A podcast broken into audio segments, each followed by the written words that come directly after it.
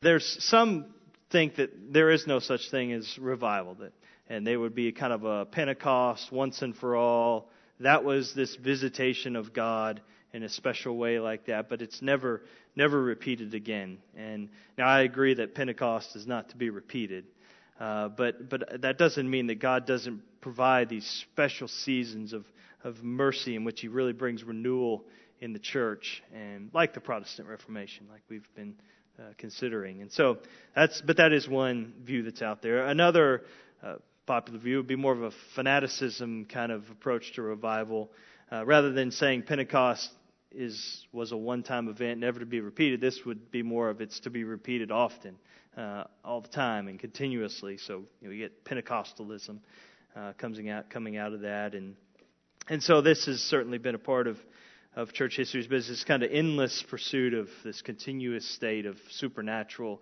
activity, and it has different expressions, and it has throughout history. Um, and so, so that's that's one way of looking at it. Um, then there's that revivalism, which is probably more what kind of my experience has been. Was I think probably the roots of my early experience with what revivals kind of goes back to, and this would be uh, Charles Finney. He's the father of uh, modern revivalism has been called that. His name's synonymous. We talk about the first and second Great Awakening. His would be the second Great Awakening. First would, in America would be Jonathan Edwards, his name at least associated with it. And so Charles Finney. And so he had a, a, a huge impact in the early uh, 19th century. And I mean, hundreds of thousands would became converts in New England during that time. And again, we'll as we talk about some of the challenges and problems with Finney, we'll, we may question the legitimacy of some of those conversions, but certainly made an impact in, in, in New England. Uh, now, again, there were problems, and he did not believe in depravity of man. And so he thought man was basically good, and as we'll see, kind of the way this showed up, it, if it, it's like man is at least neutral and kind of generally good. So if we can we can kind of create a formula to just tap into the heart of man, and we can we can can move, motivate and move man to to change and to come to come to Christ. And so again, that kind of flowed out of his view of of the nature of man. He also didn't think we needed uh, the imputed righteousness and justification, that external righteousness that Christ provides imputed to us. Uh, uh, and so so that's, that's a, a big fact. Let me just read a quote from him. He said that, that this doctrine of imputed righteousness, it was founded on a most false and nonsensical assumption that his, Jesus' obedience, might be made a substitute for our obedience, that it might be set down to our credit. And so, again, that has a big effect on his preaching and his ministry. And then, third, he didn't believe in eternal security. Um, the he said the sinning Christian and the unconverted sinner are upon precisely the same ground. And so we're talking about John 15 this morning. The first view of, of the unfruitful branches that I said was unacceptable, this was his view. And so that, that you can lose your salvation. There is no security of the believer. And so a sinning believer is, again, he says, on the same ground as an unconverted um, sinner. And so, so all that put together, he, his view of revival was it again it was this kind of formulaic approach. It was he, he compared it to uh, being a farmer that you just follow the right steps and and and yes with some help from god you need the sun you need the rain but if you do these things a plus b plus c then you you get you get this work of god. And so it could be uh, so he, he wrote books and this is this is how you do revival this is how you how you create this stirring of, of God. So it wasn't that God was totally removed from the picture, but it, it was a real strong emphasis on what we do to kind of gin that up. And so that's that revivalism. Uh, I'm not saying that every you know modern revival uh, that that's you know they're, that they're trying to duplicate this, but I think there are there are roots and kind of that contemporary revival movement that go back into Finney. He had a huge impact on the church in America um, and still does, I would say. And then, and then the fourth, and this would be, I think we're getting closer to what I would see as a more biblical view, is that view of Jonathan Edwards. I'm not saying he was right in everything, but I, as he thought about this, it's, it's revival is this, this wave of, of God's visitation that advances God's cause. And, and so if you think of, uh, a tsunami. And we've had, obviously, graphic pictures burned in our minds of some catastrophic tsunamis in, in, in the last uh, decade or two with, with all the cell phone video now that we have. It's not that we didn't have tsunamis before, but it's that we have this footage, and it's just, it's just staggering. But, but with the tsunamis, you have these series of large waves that, that move toward the shore and then build, build, build, and then just crash on the shore, and they push inland quickly, and they, and they, and they flood the land, and they bring uh, vast transformation, and in their case, catastrophe in a very short period of time and then those waves retreat, and then another wave comes in. Well, if you, yeah, that's not the greatest illustration, obviously, because we're talking about something that's catastrophic and, and destructive. We're, we're talking about something with revivals that's restorative. But if you think over the history of the church, there have been these seasons when these waves have kind of, when God's visited his people in these unique seasons and special ways and, and seasons of where mercy's just been poured out and, and there's this quick uh, transformation that happens. And then there's kind of this period of retreat, and things go on as more normal, and then another wave. I mean, if you look over again the whole scope um, of, of church history, a quote from Jonathan Edwards, kind of giving you this, this sense of this. Though, though there be a more constant influence of the Spirit attending His ordinances, that, that normal kind of means in which ways in which God works in the ordinary course of life and and scripture and preaching and church church and the gathering and, and, the, and the Lord's table, all those things, those ordinary means. Yet the way in which the greatest things have been done has been by remarkable effusions, as special seasons of mercy. Now, again, we may debate whether that's perfectly the case, but we can certainly look back historically, like the Protestant Reformation, and say, man, there was a lot of change that happened, and we can give thanks to God. There, are, there have been those seasons in throughout the history of the church when, when just rapid change has taken place, and that's what we're talking about. So, if we were to give a definition, I'm borrowing this from J.I. Packer, really adapting it. This isn't exactly how he says it, but it's that sovereign work of God's Spirit by which he advances his cause through the rapid restoration of the church.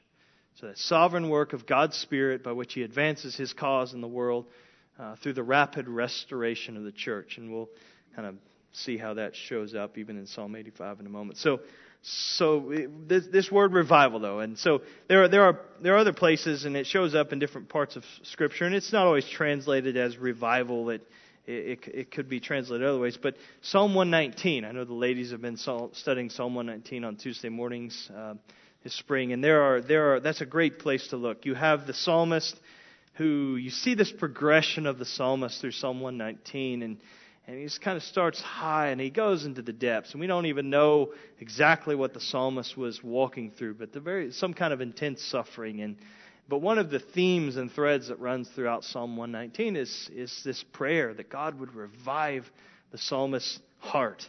And, um, and again, here it's, it's the revival of the psalmist's soul. This isn't uh, a reformation, a revival like we're going to be talking about tonight of, of terms of God's people and this large movement of many people. The psalmist is just praying, God, in, in my own life. And so this may be more of a spiritual renewal, just sustain me, keep me alive. Sometimes that you get the feeling it's really just keep me alive, God, because he's going through something really intense. Um, but again, this is the word that is often translated revive. I'm quoting, I'm going to quote some of these verses from Psalm 119. I'm going to quote from the New English translation. This is how they quote this word, and we'll talk about in a minute this word revive.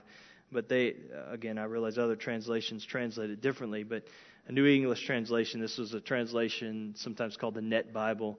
Uh, my Hebrew professor, Dr. Grisanti, did a lot of work on this translation even while I was in seminary. And so it's a, it's it's, it's like a it's a um, more accurate version uh, that's comparable to the NIV in terms of readability. It's a very modern uh, uh, translation. Uh, but but very accurate to the, the original language. So Psalm 119, verse 25. Uh, I collapse in the dirt. Revive me with your word. Verse 37 Turn my eyes away from what is worthless. Revive me with your word. Verse 40 Look, I long for your precepts. Revive me with your deliverance. Verse 88 Revive me with your loyal love, that, that hesed uh, that we know about, that loyal love, that I may keep the rules you have revealed. Verse 149 Listen to me because of your loyal love. O Lord, revive me as you typically do. So revive. It's a, the Hebrew word is chaya.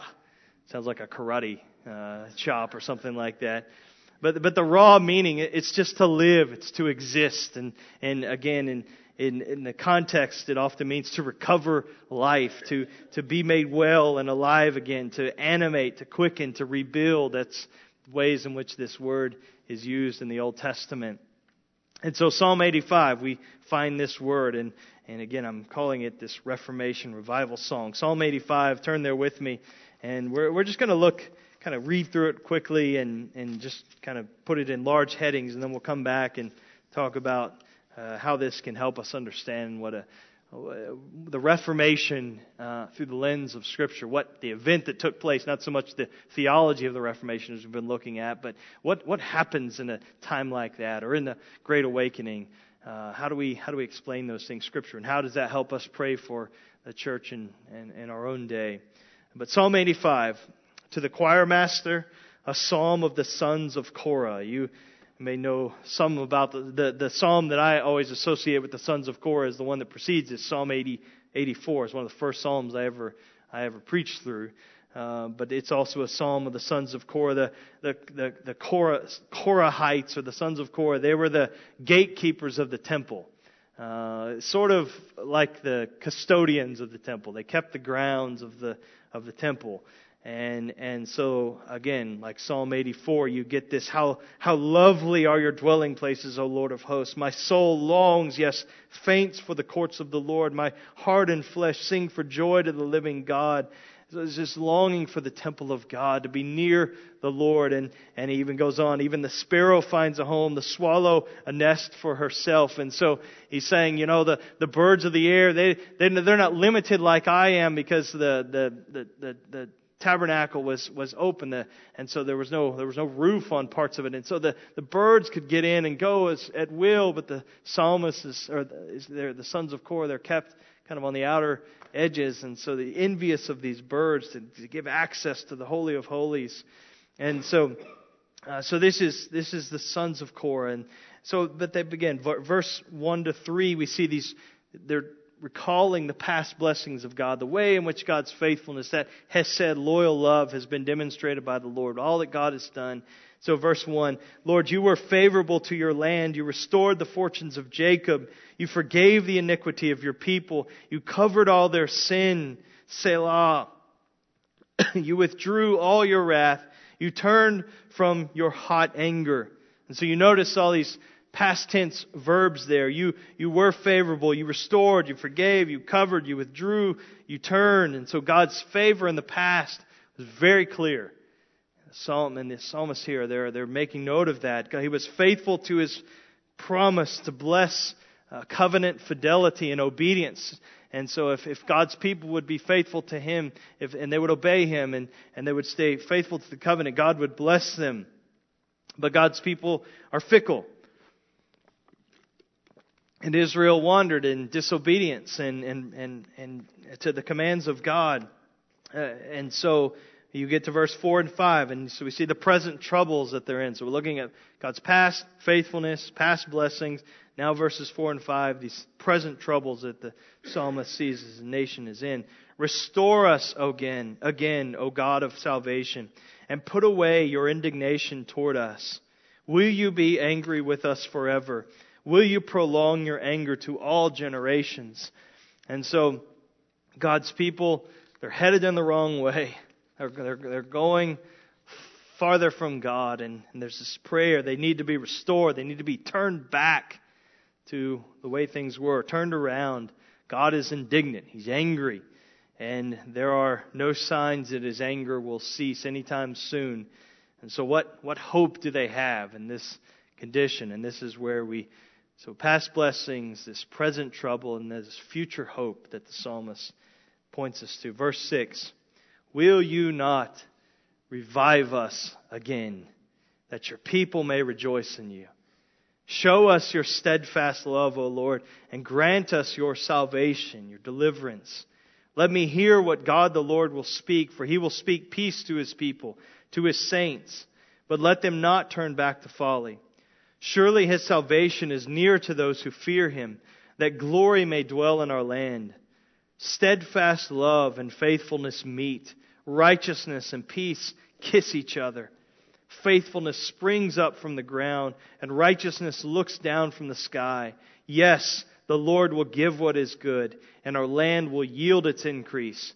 Righteousness will go before him and make his footsteps a way. And so what he's saying is don't, Lord, don't let our future be like our present. Restore us, God. Revive us. He's hoping for righteousness and truth and peace and mercy and joy to abound again. This is the, the hope of the psalmist. And the crux of it all is in verse 6. That what, what's going to make the difference between their present sorrows and present troubles and the, this hope of future blessing is, verse 6, Will you not revive us again, that your people may rejoice in you? And so let's just walk real, really quickly through kind of understanding again biblically what, what we're talking about when we talk about revival. The first thing that we see in this psalm, I think we can draw from this, is just the essence of revival or reformation. What are we, what are we really getting at? And, and we, we've talked about the meaning of the word to make alive again, to, to, to restore. And that's it. The, the, to revive is to restore life to someone whose vital signs are incredibly weak and, and unstable and I would say almost imperceptible. Did, you're alive, but you're just barely hanging on. And so it's to, it's to bring back, um, bring back to life. You know, there's, a, there's all kinds of television shows right now that are these makeover shows, and they make everything over. I mean, bodies, appearance, to homes and boats and RVs and motorcycles, and everything in the world is is being made over on uh, on these these television shows, and and so so our culture is there's this infatuation with rebuilding and remodeling and and and and refacing it. We we get tired of our outdated cars and homes and clothes and everything quickly. And so but but this word revive, it's not speaking about that don't get that picture. It's not speaking about upgrading and and that kind of thing, a facelift. It's it's talking about restoration. It's restoring our lives to the way that they were designed. And and so last week in uh, Dr. Dial, his message on is the Reformation over? One of his early points in the introduction was just what is the Reformation? It was the this was a quote from that last Sunday night: a recovery of the gospel, a spiritual rebirth, recovery of Christianity depicted in the New Testament. And that's that's a good explanation of, of what we're talking about here. It's not it's not a new phase of Christianity, a souped up version of Christianity. It's, it's restored Christianity. It's, it's going back. It's, it's, it's like uh, Carson and I went to uh, the Atlanta International Auto Show. It was in town this weekend and see all the new cars and the concept cars and, and all of that stuff. I, I haven't been to an auto show like that since I was a little kid. I thought that'd be something fun to do together. So we went up there and so they had all of that. They had, you know, the newly, you know, completely redesigned, uh, whatever, Ford, whatever. And so this, this, this thing. And so, uh, and so it was, it was kind of neat to see the new designs and he got to, you know, sit in the things and we're, you know, checking all that out. But then they also had classic cars. They had a section with these, these restored, uh, classics. And so if, if we're talking about revival, that's, that's more what we're talking about. These, these beautiful restorations. This is, this is back to the way it was. We're not talking about complete new redesign, if that makes sense. And so, um, so again, it's not souped up Christianity. It's not us doing things we were never doing before or able to do before. When you're revived, you're, you're sovereignly restored by God to that design and that blueprint that was laid out for us in Scripture. We're going back to, to this. And so that's, that's what revival does for us. And uh, just the essence of it in terms of the meaning of, of, of this word. Secondly, we get to see some of the backdrop of revival, of reformation, and historically and certainly in Psalm 85. The term revival implies that you're in this kind of half dead state. Your vital signs are very weak. Spiritual unconsciousness, as it were. You need CPR. That's, the, that's implied by revival. What causes us to fall into this kind of half dead state? It's, it's, the, it's that great enemy of life, sin. That there's, there's sin, there's, that yes, we have a new nature as, as, as believers, but we still struggle in the flesh with sin. And it can just kind of just squash that vitality in, in our lives, individually and corporately. And we can be encumbered by that sin. And, and so we're in just this weakened state, this sickly state. There's no hope of revival until we regain kind of a sense of God's stance on sin, how much He hates sin, and what He has done to, to deal with sin. So, so in, again, in Psalm 85, God's angry with Israel over her sin. God's using these temporal judgments to call His people back to Himself. And so God, God may let us, even today, feel the effects of our sin, even our corporate sin, to prepare us for His reviving work. That's His mercy, to let us see sin as awful as it is and as destructive as it is. So that's, that's kind of the, the backdrops. Third, we see the subjects of revival and reformation. The subjects of revival. Again, over and over in this psalm, Psalm 85, your people your people, your saints. It's, it's God's people. God, God's people are the recipients and of and the participants, participants in this quickening work of God, this wave of God's visitation. And so it's not, revival is not something for a secular nation per se. It's not, we're not praying for the revival of America or, or, or something like that. We're, we're, we're praying for the revival of the church in America or in any place, any nation. And so that's what we pray for. To be revived has a prerequisite that there's spiritual life there to begin with. So it's a revival of God's people, your people, your people, your saints. Uh, that's who we're praying for. Um, there's a difference between evangelism and revival.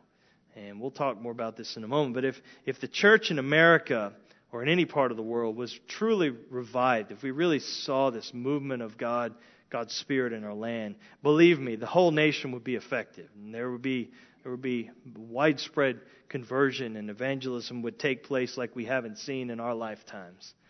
Um, but those are the effects of revival, not the essence of revival. And we'll, I'll show that connection in a moment. Fourth, we see the corporate nature, the corporate character of reformation and revival in the psalm. It's this, the, the pronoun is this first person plural. It's us. Revive us, O Lord. Not just revive me, but revive us together. Biblical revival is a revival of the community of God's people. It's not just individuals in isolation sitting in a room, God change me. I mean, that is good and that is important. And we, we, we to have that kind of spiritual renewal, we might call that, individually, that's, that's great, and that's something we, we want to see. We want God to change. We're talking about this morning, being abiding in the vine. Lord, help me to, to, to remain in you, to have this fellowship with you, and to, to, to grow in dependence upon you. That's good. You can't, uh, you, you, but you can have personal renewal without this corporate revival, this, this widespread visitation of God that we're talking about. Um, revival is a group movement. Uh, again, it, you can have that, that renewal, but when it, when it happens to many people at the same time, that's revival. And so you might have a season of real refreshing and, and, and drawing near to God and just rapid change and sanctification in your life. And that's wonderful. We probably experientially, we can look back over our lives and see there are those seasons when God did a lot of work in our lives individually. And that's great. But again, when God does that with a lot of people, at the same time in the same area, then that's, that's what we're talking about when we say revival. And the Protestant Reformation, we see that. It's not, we, we, we, we have great heroes of the Reformation, and, and you see the Reformation wall there in Geneva, and so you see these great reformers and these, these um, reliefs of these, of these great reformers. And so we think of Luther and Calvin and Zwingli. But it wasn't just those men alone. It was, it was this movement of God. Many people uh, changed and the church is just transformed and new converts and all this all this happening it's it's a lot of lot of people it's us so it's corporate fifth Uh, we see the driving force of revival and reformation. Again, you see these second person pronouns referring to God. You, yourself, your, you, over and over in this psalm, referring to the Lord Himself. God is the agent. God's the source. God's the cause and the power of revival.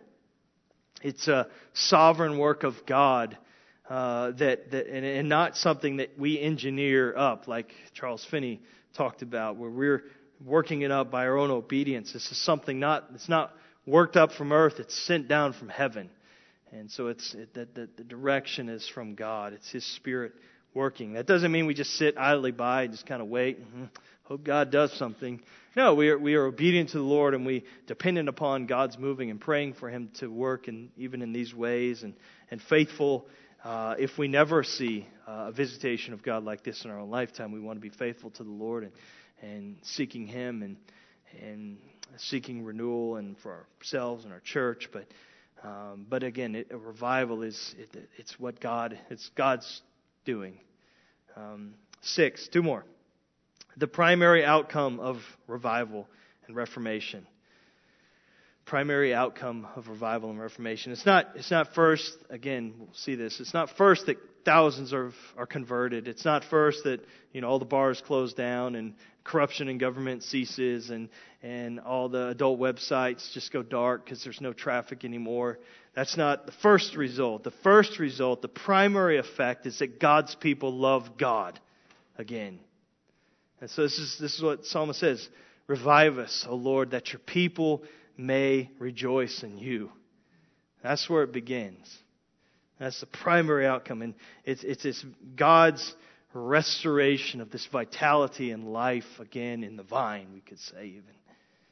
And so, this abundant, unnatural joy is the immediate result of God's quickening work.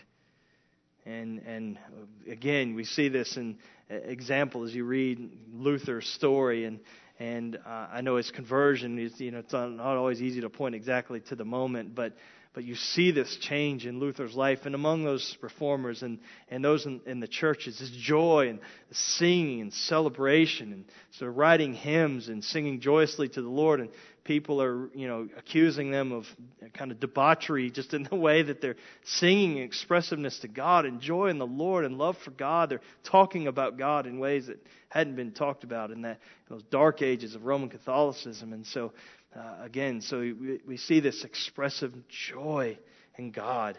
This is one of the primary outcomes of this. As God comes near, His presence is sensed like never before, and therefore sin is seen and dealt with like it hasn't been for some time. And so what happens? The gospel shines even brighter and is, is cherished more, and we love the, the fact of that our standing before Christ is His merits, and the church then becomes what she's supposed to be. Of course, there's going to be joy in God, and and and so.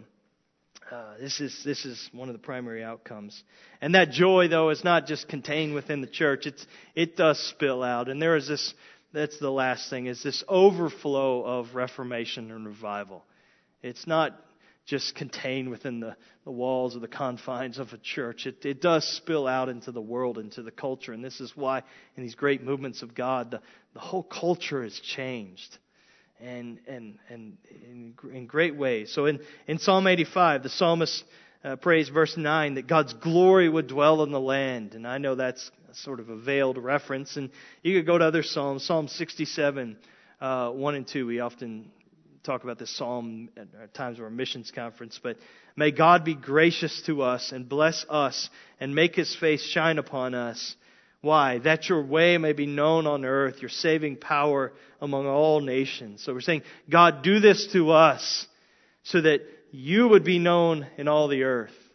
And that's, that's kind of, we're talk, that's the, that's the relationship between revival and this spiritual awakening and evangelism and all these new converts. It's God, God change us, revive us, cause us to rejoice in you again like never before. And as that happens, God, we want your way to be known among the earth. And there, there's going to be this overflow, the inevitable result of God's people being enlivened again in this way by His Spirit is that evangelism and missions become central thrust in the church again.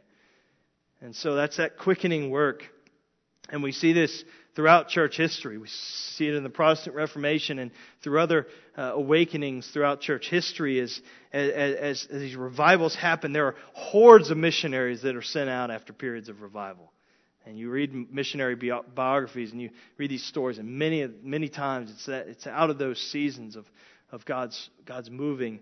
And, and so, if, again, if, if revival of the church is this, is this concentrated, expedited period of sanctification, this rapid sanctification in God's people, then part of that rapid maturing process is going to be this radical obedience to the Great Commission.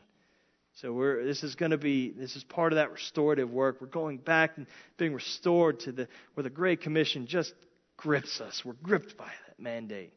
And so it's going to have an impact. There's going to be boldness to preach the gospel to the lost like we have not known. And again, then the shock waves travel through all the nooks and crannies of the world. So we read accounts of, again, of bars closing down and, and the Great Awakening, and, and there just weren't enough customers because there's, uh, there's just a change. There's this shock waves that sin. Again, think of that tsunami and all the impact of this wave of God visiting his people and the impacts that that has. And, and, and so that you certainly see that. And you have more Christians and less pagans. You got all these reasons in which the world is affected. But that's the overflow of it. So do we need revival? Do we, do we need this kind of visitation of God, or are we okay?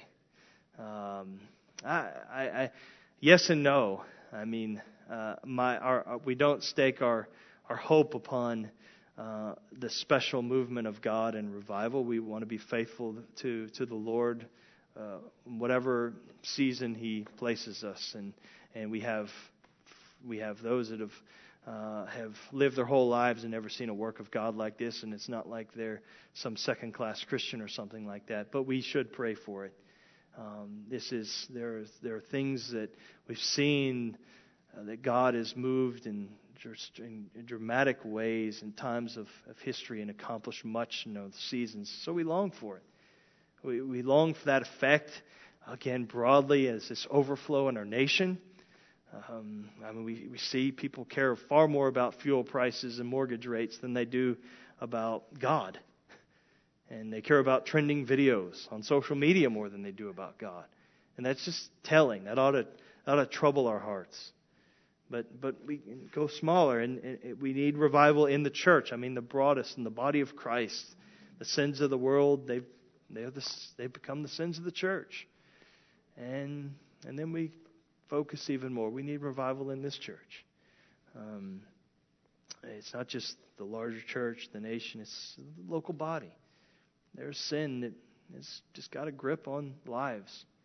Individually, corporately, there, there's mediocrity that that we know and sense in our own lives and apathy and and we can be just consumed with entertainment and um, materialism and strapped by fear and worry and living for self and there's just there's there's no end. I'm not trying to be Debbie Downer, but uh, we we need to own the, the condition that we, we, we see these. We we know them in our personal lives. We see it in our family. We see it uh, in lives and way that we're affected by sin and I'm not saying we're unusual in this, but we, we say, God, revive us, Lord. Quicken us, cause us to live again, cause your people to rejoice in you like we haven't before, and um, sanctify us, Lord, in a rapid way together. We have small thoughts of God. We have small thoughts of who He is and what He does and how He works. We, we, we get consumed with our, our little lives, our jobs, our family, our schedules, and our things to do, and and we can we can be like those in Haggai's day. You remember they they're they're they're distracted from God and His worship and His work and the temple, and they're consumed with fixing up their houses and dinking around in the garage and keeping up their yards, and they're working hard and they're earning wages and they're doing work and all these things. But Haggai one six and seven, he's prophet writes, "You've sown much and you've harvested little. You eat, but you never have enough." You drink, but you never have your fill. You clothe yourselves, but no one's warm. And he who earn wages, earns wages does so to put, put them into a bag with holes. Thus says the Lord of hosts, consider your ways. This is, I mean, we, we need that. We need God consider, help us to consider our ways. Um, Might we have drifted from what God has really called us to do and be? Um, one thing that happens again in, in revival, this is the essence of it. The church becomes herself again. That most basic core, who the church is, is restored in times of revival. And we, we need that. The people of God who know their Lord, He's with them through the Holy Spirit. It's not a weekly meeting, it's a living body that we, we become that again, and we know that, dependent upon our head and, and the other members for living. So, what do we do? We, we pray. that's, that's the first thing, and that's what the psalmist is giving us an example. You turn to God. Uh, we see these past blessings, we see present troubles. We say, God, you, you need to revive us. Revive us, Lord, that our people may rejoice in you again. We need a, a, a greater hunger and thirst to know God more. Uh, Martyn Lloyd-Jones, he said it like this We're like, like children paddling in the sea, and there is this mighty ocean and its depths. What do we know of that? That could characterize us, maybe. How do we pray? Martyn, again, Lloyd-Jones says we pray this way, not being content to go on from week to week and month to month and year to year. Yes, certainly enjoying God's blessings. Do not misunderstand me. I am not despising the day of small things. I just want us to realize that we are in the day of small things. But there are big things. And I am talking about longing for those bigger things. That's, that's good. We're not spies today. Thankful for the way that God is working today, but we long for the day of bigger things. God, would you visit your people in a, in a, in a renewed way? We see the condition of your church, and, and, um, and we, we, we want you to revive us again, Lord.